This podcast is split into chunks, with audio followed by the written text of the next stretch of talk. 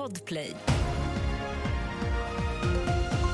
Stort stöd för Ukraina men få tror att landet kan vinna kriget. Tak rasade in på brandstation i Umeå och Gunilla Persson får tillbaka smycken från fogden. Det här är senaste nytt från nyheterna. Stödet för Ukraina är fortfarande stort inom den Europeiska unionen. Men enligt en enkät i brittiska The Guardian är det bara 10% som tror att landet kan vinna kriget mot Ryssland. Enkäten gjordes i januari innan Ukrainas tillbakadragande från staden Avdivka och framförallt anges USAs vacklande stöd som en stor anledning till pessimismen. Bland de 12 länder som var med i enkäten är stödet störst för Ukraina i Sverige, Polen och Portugal. Minst är det i Grekland och Ungern. Taket till brandstationen på Umeås vagnhall har rasat in, troligtvis på grund av tunga snömassor.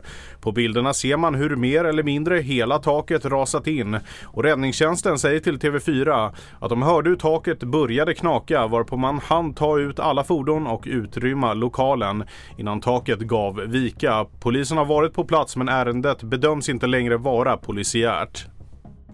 Israel kan komma att dra sig ur Eurovision Song Contest om European Broadcasting Union kommer fram till att landets bidrag innehåller politisk text.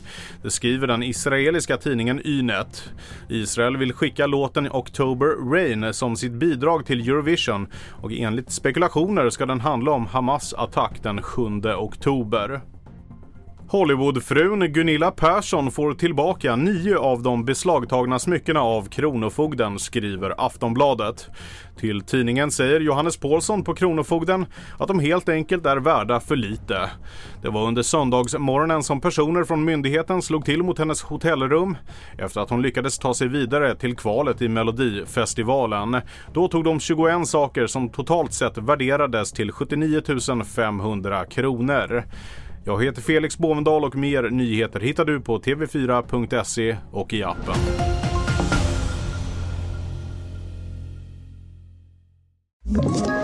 Ett poddtips från Podplay.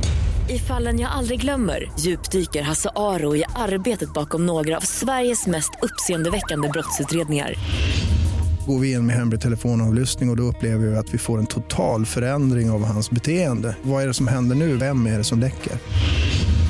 Och så säger han att jag är kriminell, jag har varit kriminell i hela mitt liv men att mörda ett barn, där går min gräns. Nya säsongen av Fallen jag aldrig glömmer på Podplay.